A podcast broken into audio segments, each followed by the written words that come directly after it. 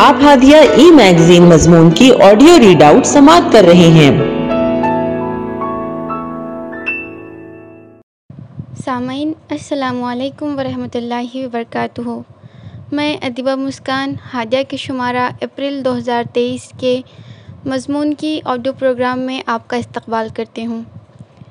آئیے ہم اس کا آغاز ہادیہ کے زمرہ اولاد کا مستقبل آپ کے ہاتھ سے کرتے ہیں۔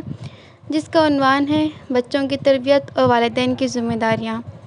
اور اس کی رائٹر ڈاکٹر سمیہ ریاض فلاحی ہیں۔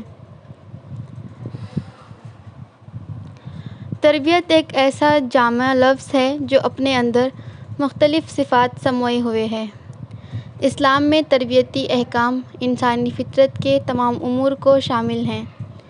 اسلامی تعلیم و تربیت کا ایک عدیم المثال نمونہ صدر اسلام کی وہ مسلمان قوم ہے جو گمراہی و جہالت کی کھائیوں سے نکل کر کمال کی اعلیٰ منازل تک پہنچنے میں کامیاب ہو گئی تھی۔ اسلام سے پہلے اس کا کام باہمی جنگ و جدل کے علاوہ کچھ بھی نہ تھا۔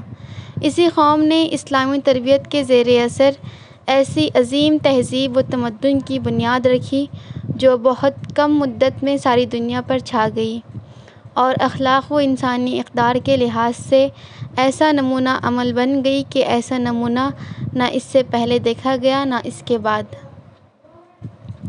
اسلامی طریقۂ تربیت انسانی خلقت و فطرت کے تمام تر تقاضوں کو پورا کرنے سے عبارت ہے۔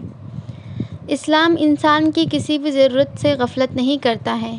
اس کے جسم، عقل، نفسیات معنویات و مادیات یعنی حیات کے تمام شعبوں پر بھرپور توجہ رکھتا ہے۔ اسلامی تربیت کے بارے میں رسول صلی اللہ علیہ وسلم کا یہ ارشاد گرامی ہے۔ گراں قدر اہمیت کا حامل ہے کہ مجھے مکارم اخلاق کو کمال تک پہنچانے کے لیے بھیجا گیا ہے۔ اسلام میں تربیت کا عمل زوجین کے انتخاب ہی سے شروع ہو جاتا ہے۔ ایک صالح بیوی یا شوہر جو آنے والے دنوں میں بچے کے ماں اور باپ ہوتے ہیں۔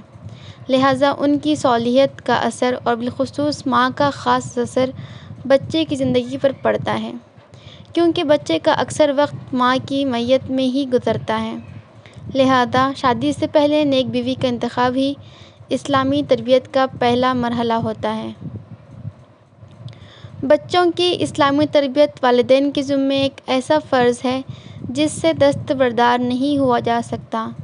اللہ تعالیٰ کا فرمان ہے۔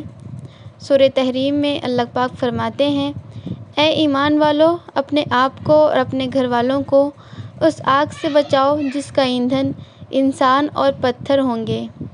اس پر سخت کڑے مزاج کے فرشتے مقرر ہیں جو اللہ کے کسی حکم میں اس کی نافرمانی نہیں کرتے، اور وہ وہی کرتے ہیں جس کا انہیں حکم دیا جاتا ہے۔ اور نبی کریم صلی اللہ علیہ وسلم کا ارشاد گرامی ہے۔ ہر ایک بچہ پیدا ہوتا ہے فطرت پر یعنی اس عہد پر جو روحوں سے لیا گیا تھا، یا اس سعادت اور شخاوت پر جو خاتمے میں ہونے والی ہے، یا اسلام پر یا اسلام کی قابلیت پر۔ پھر اس کے ماں باپ اس کو یہودی بناتے ہیں اور نصرانی بناتے ہیں اور مجوسی بناتے ہیں۔ مذکورہ بالا آیات جہاں اولاد کی اسلامی تربیت کو فرض قرار دیتے ہوئے اس سے غفلت برتنے کی صورت میں جہنم کی اندوہناک عذاب سے خبردار کرتی ہے وہیں نبی کریم صلی اللہ علیہ وسلم کا قول مبارک اولاد کی زندگی میں والدین کے اہم رول سے آگاہی عطا کرتا ہے۔ قرآن و سنت کے یہی فرمان اسلامی تربیت کے کچھ ذرعی اصول فراہم کرتے ہیں، جن سے پہلو تہی انسان کو انسانیت کے راستے دکھانے کے بجائے شیطانی راہوں پر چلنے پر مجبور کر سکتی ہے اور اس ضمن میں والدین کی لاپرواہی اور خاص طور پر ماں کی ذمہ داری کو واجب قرار دیتے ہوئے مولانا رحمۃ اللہ عصری فلاحی مدنی صاحب نہایت عبرت انگیز جملہ کہتے ہیں، زندہ ماں باپ کے یتیم بچے جو دیر رات تک گلیوں میں گھومتے ہیں، ان کی بھی تربیت آپ کی ذمہ داری ہے۔ خطاب عام، چھ نومبر دو ہزار بائیس، بموقع ساتواں اجلاس عام، انجمن طالبات خدیم جامع، جامعۃ الفلاح، بلریا گنج، اعظم گڑھ۔ والدین چونکہ اولاد جیسی قیمتی ہیرے کی تراش خراش پر پوری طرح سے قادر ہیں، اور اس ہیرے کو تراشنے کا عمل کوئی ایک لمحہ نہیں بلکہ پوری زندگی پر محیط ہے۔ لہٰذا ضروری ہے کہ ہم ان اصولوں پر خود بھی کاربند ہوں اور دوسروں کو بھی اس سے باخبر کریں۔ وہ اصول مندرجہ ذیل ہیں۔ زوجین کا انتخاب دینداری کی بنیاد پر کریں۔ نمبر دو، دوران حمل والدین بالخصوص ماں، گھر میں اسلامی ماحول پیدا کرنے کی کوشش کریں۔ تین، دوران حمل ماں ذکر اللہ کا خاص اہتمام کریں۔ چار پیدائش کے بعد بچے کی کان میں اذان، اس کی تہنیک نیز اسلامی نام کے انتخاب کا اہتمام کریں۔ پانچ، ساتویں دن عقیقے کا اہتمام کریں۔ چھ، بالوں کو منڈا کر اس کے برابر صدقے کا خاص خیال رکھیں۔ سات، بچے کے ارد گرد تلاوت قرآن اور ذکر الہی کا خاص ماحول بنائیں۔ آٹھ، بچہ جب بولنے کے لائق ہو تو کوشش کریں کہ اس کی زبان سے نکلنے والا پہلا لفظ اللہ ہو۔ نو بچہ جب اسکول جانے کے لائق ہو تو اس کی دینی تعلیم کا خاص خیال رکھیں۔ دس، بچہ جب گھر سے باہر ہو تو اس کے ارد گرد کے ماحول، نیز اس کے دوستوں پر نظر رکھیں۔ گیارہ، گھر میں اسلامی ماحول فراہم کریں۔ نیز والدین رول ماڈل بن کر ان کے سامنے لڑائی جھگڑے سے گریز کریں۔ بارہ، بچوں کی ضروریات زندگی پر بھرپور توجہ دیں۔ نیز کھیل کود کے مواقع فراہم کریں۔ تیرہ۔ تعلیم و تربیت کے مراحل میں بچوں کی نفسیات کا خاص خیال رکھیں۔ چودہ۔ بچے کو کسی بھی غلط کام سے منع کرتے وقت اس کا مثبت متبادل پیش کریں۔ اس کے اسباب بھی واضح کریں۔ کیونکہ بچوں کو ہر کام یا ہر بات سے منع کرتے وقت ان کی انا مجروح ہوتی ہے۔ لہٰذا وہ ضد اور چڑچڑاپن کا شکار ہو جاتے ہیں۔ پندرہ۔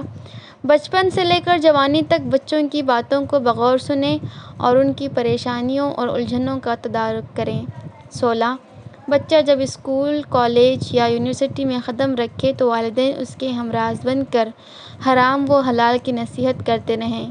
ان کی سرگرمیوں پر خاص نظر رکھیں، کیونکہ زندگی کا یہ قیمتی وقت کسی بھی انسان کو انسان بنانے کا اہم حصہ ہے۔ جس سے ذرہ برابر لاپرواہی بھی اولاد کی زندگی میں زہر گھولنے کے لیے کافی ہے۔ نمبر سترہ، بلوغت کے بعد ان کی جلد شادی کا اہتمام کریں۔ یہی وہ چند زرعی اصول ہیں جو والدین پر اولاد کے حقوق ہیں اور انہیں حقوق کی ادائیگی کو ہی دراصل اسلامی تربیت سے تعبیر کیا جاتا ہے۔ اسلامی تربیت کے یہی وہ تابع اصول ہیں جنہیں ابتدائے اسلام میں جب حضرت اسماء رضی اللہ عنہا نے اپنایا تو عبداللہ بن زبیر رضی اللہ تعالیٰ عنہ پیدا ہوئے۔ حضرت خنسہ رضی اللہ عنہا نے اس پر عمل کیا تو اسلامی جانباز پیدا ہوئے۔ انہی اصولوں کو جب اپنایا گیا تو تاریخ نے کبھی صلاح الدین ایوبی کے جلوے دیکھے تو کبھی طارق بن زیاد کی جلتی ہوئی کشتیوں کا منظر دیکھا۔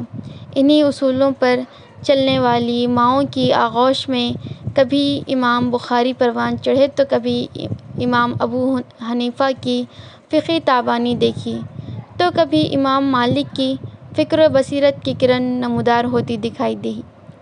یہی وہ سنہرے اصول ہیں جنہیں جب ہماری ماؤں نے اپنی زندگی میں نافذ کیا تو چشم فلک نے یہ نظارہ بھی دیکھا کہ کبھی چلتے ہوئے گھوڑوں کو دریاؤں میں دوڑانے والے سعد بن ابی وقاص رضی اللہ عنہ جیسے جانباز پیدا ہوئے تو کبھی عقابی فکر کو پروان چڑھانے والے علامہ اقبال جیسے مفکرین و فلاسفہ منظر عام پر آئے۔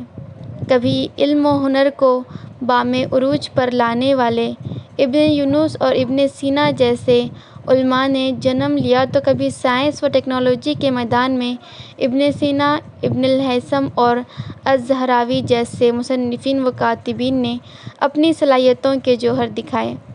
اب اخیر میں اللہ تعالیٰ سے دعا ہے کہ ہمیں اسلام کے زرعی اصولوں پر عمل کرنے کی توفیق عطا فرمائے اور اسلامی تربیت کا عمدہ نمونہ بن کر معاشرے کی تشکیل میں اہم کردار ادا کرنے کے قابل بنائے۔ آمین یا رب العالمین۔ مضمون کی آڈیو سماعت کرنے کے لیے شکریہ۔ امید ہے کہ آپ کو پسند آیا ہوگا۔ ہمیں آپ کے مشورے کا انتظار رہے گا۔ اپنا مشورہ، تبصرہ اور مضامین editor at Hadiya dot in پر ارسال کریں۔ اور ہادیہ ای میگزین کے مضامین کو پڑھنے کے لیے website W W W dot Hadiya dot in subscribe کریں۔ انشاءاللہ، ہم اگلے ہادیہ ای میگزین کے شمارے سے دلچسپ مضامین کی آڈیو لے کر حاضر ہوں گے۔ تب تک کے لیے اجازت۔ اللہ حافظ۔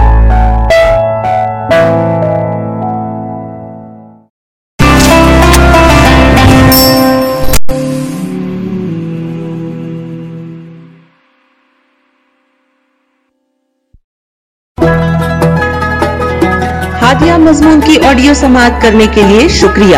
امید ہے کہ آپ کو پسند آیا ہوگا۔ ہمیں آپ کے مشورے کا انتظار رہے گا۔ اپنا مشورہ، تبصرہ اور مضامین editor at Hadiya dot in پر ارسال کریں۔ اور ہادیہ ای میگزین کے مضامین کو پڑھنے کے لیے website W W W dot Hadiya dot in subscribe کریں۔ انشاءاللہ، ہم اگلے ہادیہ ای میگزین کے شمارے سے دلچسپ مضامین کی آڈیو لے کر حاضر ہوں گے۔ تب تک کے لیے اجازت۔ اللہ حافظ۔